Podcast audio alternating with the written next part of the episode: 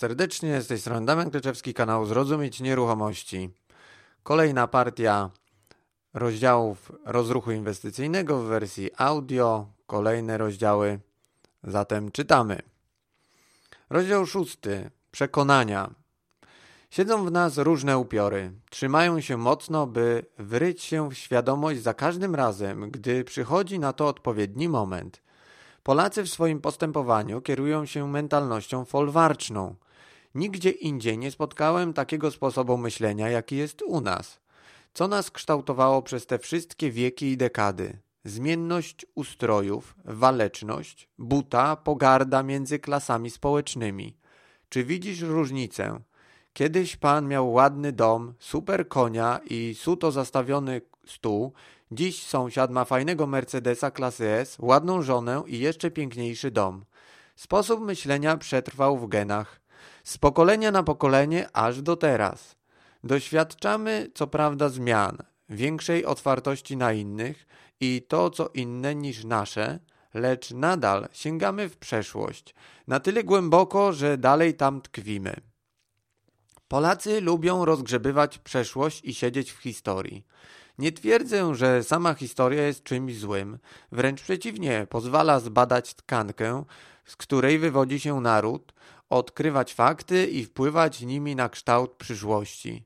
Jednak w przekonaniach, do których nawiązuję, sięgamy i tkwimy zbyt długo w tym, co nam nie wyszło. To główna przyczyna przekazywania strachu, obaw, moralizatorskich narracji. Nie uczy się nas, by budować dziś, teraz to, co przyda się nam jutro. Łatwiej okopać się w, znacznych, w znanych i wygodnych warunkach, ale mieć pewne pozycje wyjściowe, niż badać teren i szukać bardziej dogodnych, by przyspieszyć z naszym życiem lub skierować je na inne tory. To mgliste pragnienie zaszłości trawi nasz pęd ku ryzykownej wizji przyszłości. Przyszłość jest czymś zupełnie nieokreślonym, pozbawionym charakteru i mocy, dlatego tak trudno jest dziś wskazać właściwy kierunek. Wiemy, co znamy i dobrze nam z tym. Jak pójdziemy gdzie indziej, to nas uchodźcy porwą i ze zbójecką radością rozerwą na strzępy. Do przekonań można podejść prześmiewczo. Nie są to jednak zwykłe przekonania. To cały arsenał dział, które w niekontrolowany sposób, wybuchając, warunkują nasze życie. Przekonania wpływają na zachowania, a one przekładają się na decyzje i kroczenie ścieżką życia w taki, a nie inny sposób. Zastanów się chwilę, kiedy ostatnio o tym myślałeś. Ta książka ma wlać odrobinę refleksji w życie każdego, kto ją czyta, by swoje lata przeżył bardziej świadomie. Jak często coś zmieniasz? Nie chodzi mi tutaj o kolor zasłonek w salonie czy dywaników w łazience. Łatwiej, się, łatwiej jest przestawiać rzeczy niż uporządkować własną głowę. Często nosimy się z zamiarem zmian, jednak wiemy, że mogą być bolesne. Obawiamy się nie tego, że ból może nas dotknąć fizycznie, ale że może nam odebrać komfort, do którego przywykliśmy i który tak bardzo cenimy.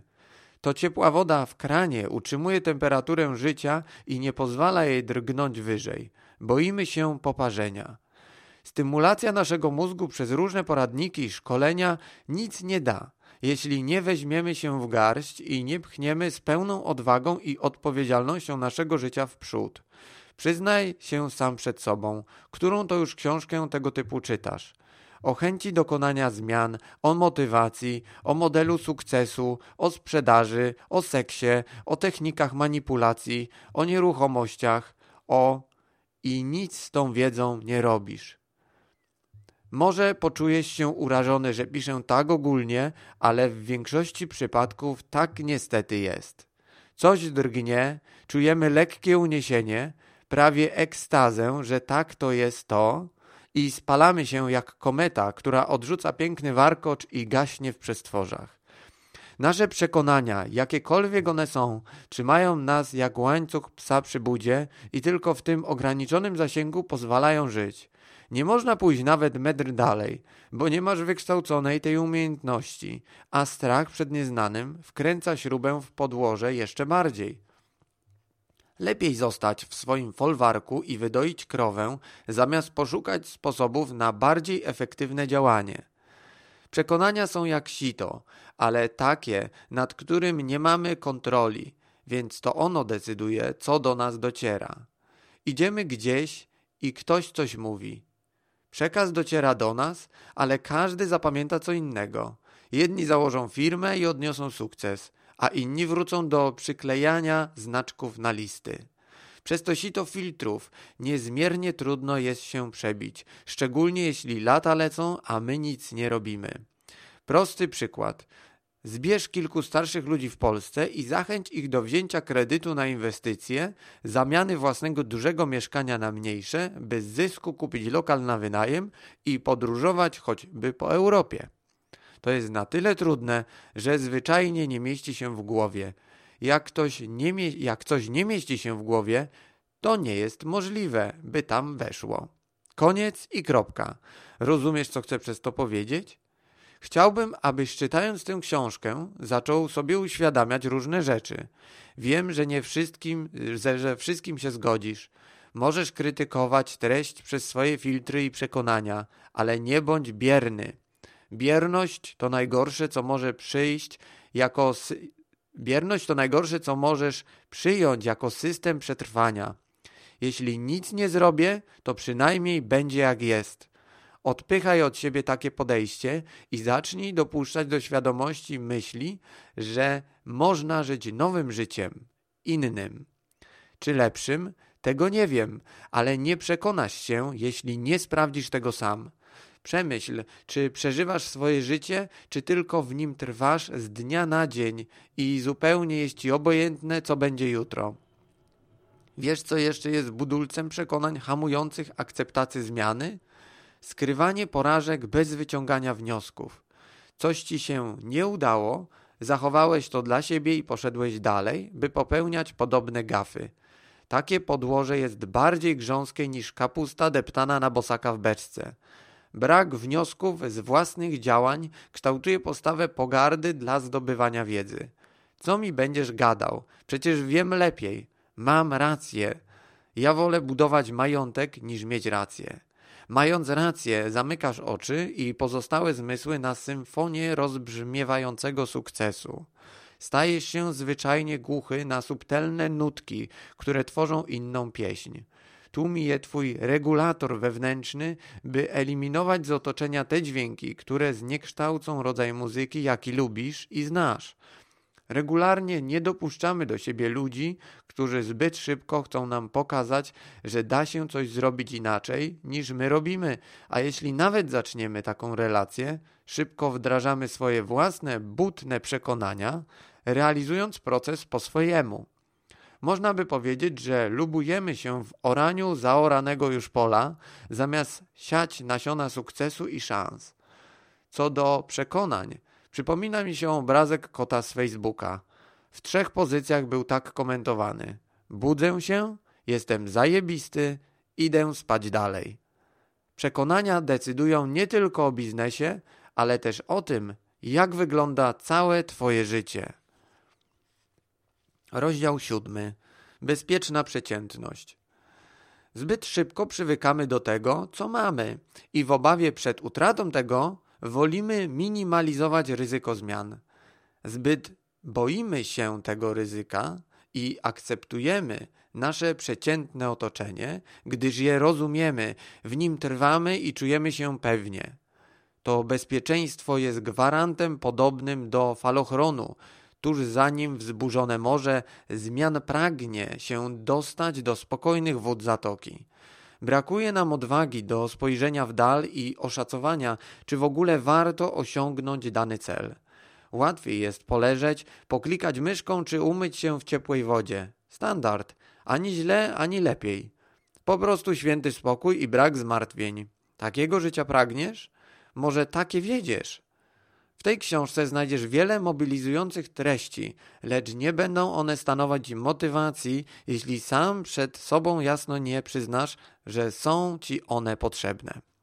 Dopiero wykreowanie potrzeby wyjścia ze złego, szarego, ze zwykłego, szarego, spokojnego, przeciętnego życia może sprawić, że czas nagle przyspieszy.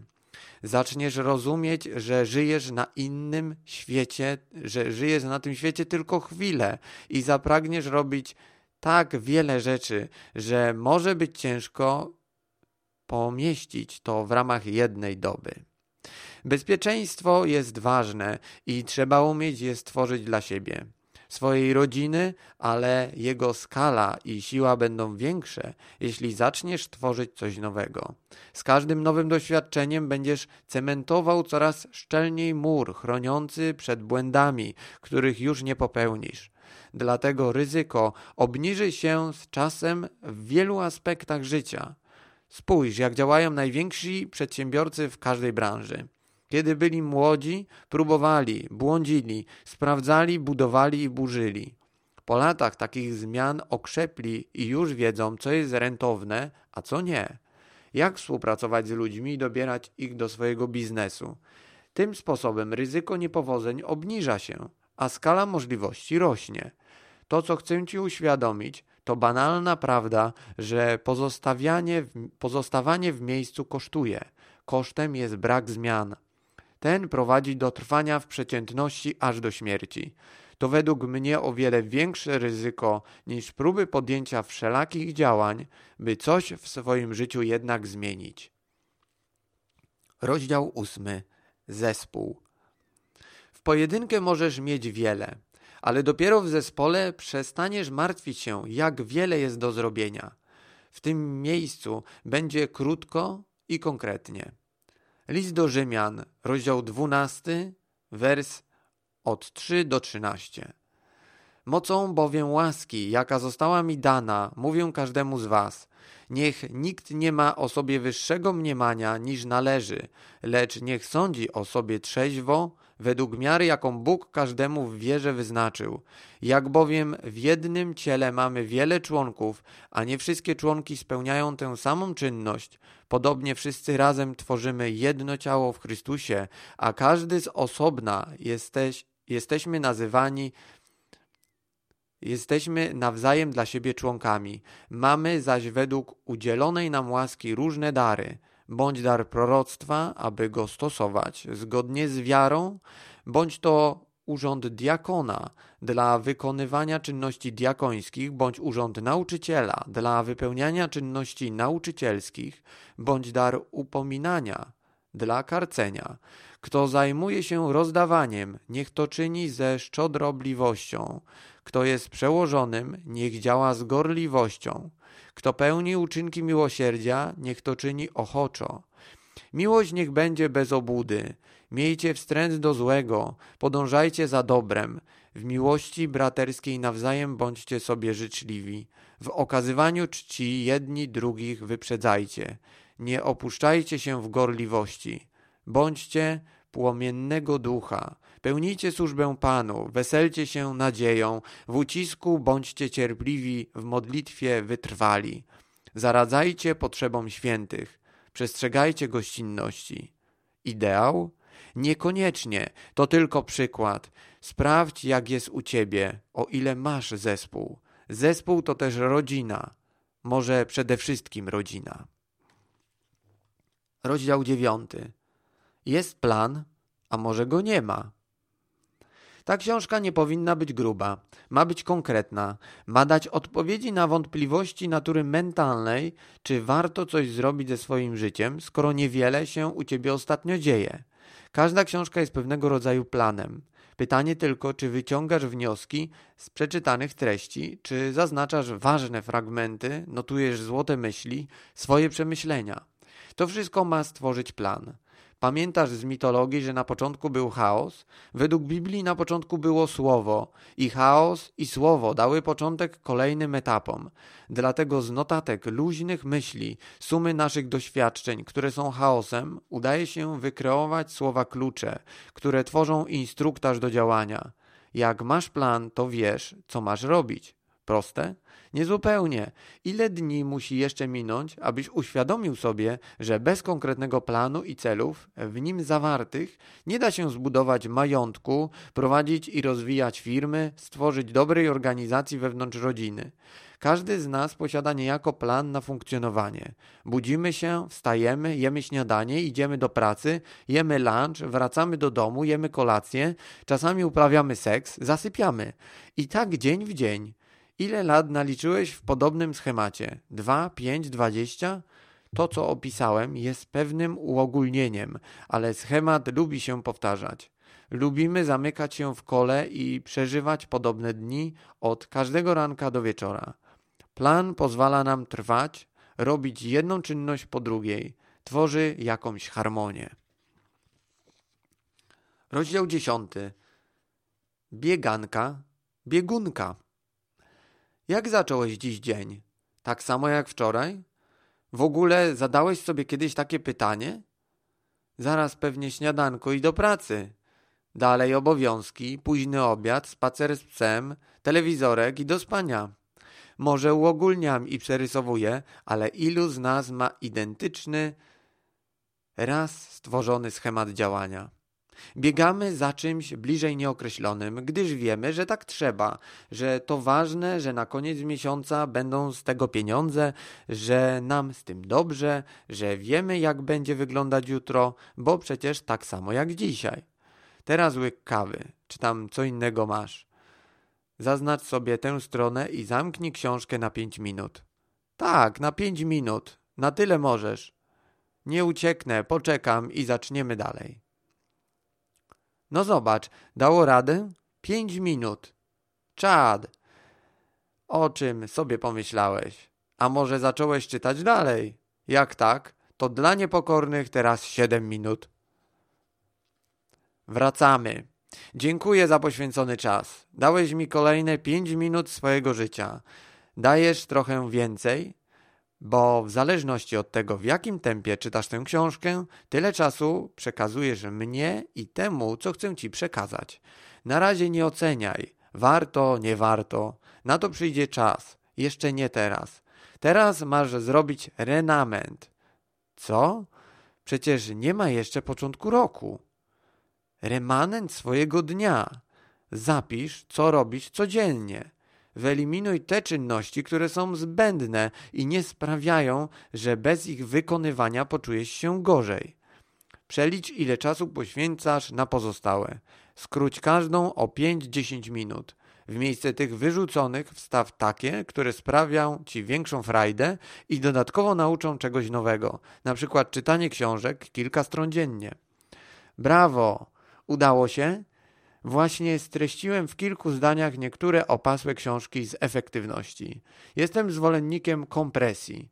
Podam tutaj tylko to, co po zastosowaniu da realny efekt. Warunek: zacznij to robić, chociaż część. Tak, nie zmuszę cię. Pamiętaj jednak, że to twoje życie i czajenie się nic nie da. Jak chcesz przyspieszyć, to kup sobie zegarek, ale ze stoperem i włącz go. Jeszcze skuteczniej będzie, będziesz działał, gdy kupisz zegarek z minutnikiem odliczającym czas całego dnia wstecz do zera. Zerkając na niego, wszystko zaczniesz robić szybciej, efektywniej, pojawi się inne myślenie, a skończy bieganka bez celu. Tytułowa bieganka to taka biegunka. Niby chodzisz szybko do WC, ale końca nie widać. Przenieś ten koncept na codzienne życie. Biegamy, ale nie wiemy po co. Inni biegają, albo każą biegać, to biegasz. Cóż za gra słów z tego wyszła. Przystań na chwilę i odsapnij. Złap oddech. Zobacz, gdzie jesteś. Zjedź z autostrady. Dotankuj paliwa lub spotkaj się z kimś ciekawym. Rozumiesz, o co mi chodzi? Chcę, abyś znalazł Ab, chcę, abyś zlazł wreszcie z tego ślepego toru, który ma ciągle te same zakręty oraz znaki i który nie pozwala ci poszukać innej drogi do lepszego życia. Skoro czytasz tę książkę, to zakładam, że chcesz jednak coś zmienić. Tytuł Rozruch nie na darmo niesie za sobą przekaz o wytrąceniu z trybu uśpienia. Rozruch to ponowne narodziny tego, co jeździło, ale z większą mocą i chęcią. to chęć do posunięcia się w przód. Tak jak silnik zaczyna pomału swoją pracę i wprawia w ruch pozostałe części, tak i ty powinieneś świadomie zacząć zmianę. Co masz do stracenia? Naprawdę aż tyle? I na koniec jeszcze jedna krótka informacja, żeby nam nie umknęło. Organizuję wspólnie z Danielem Siwcem. Pewnie wielu z Was jest on dobrze już znany, bo jest to osoba, która no, rozpropagowała, można powiedzieć, inwestowanie w projekty deweloperskie dla osób, które no, potencjalnie mogłoby się wydawać, że y, nie brały tego pod uwagę ze względu na dużą skalę, czy też no, na duże zaangażowanie kapitału. I właśnie wspólnie z Danielem będziemy organizować 15 listopada o godzinie 20 y, około godzinny webinar na temat właśnie, no właśnie, o czym dokładnie to zobaczycie sami. Y, będzie też pewnie deweloperka, będą kamienice, więc y, sporo ciekawej wiedzy się szykuje, więc zapraszam Was na to, żebyście śledzili i też przy okazji, y, no, jeżeli mi się to uda technicznie, to dodam link do tego webinaru w komentarzu pod tą audycją, ale możecie śledzić właśnie Facebooka Daniela, Facebooka mojego i tam na pewno informacje się pojawią. Także do zobaczenia 15 listopada, to jest środa o godzinie 20. Trzymajcie się, pozdrawiam.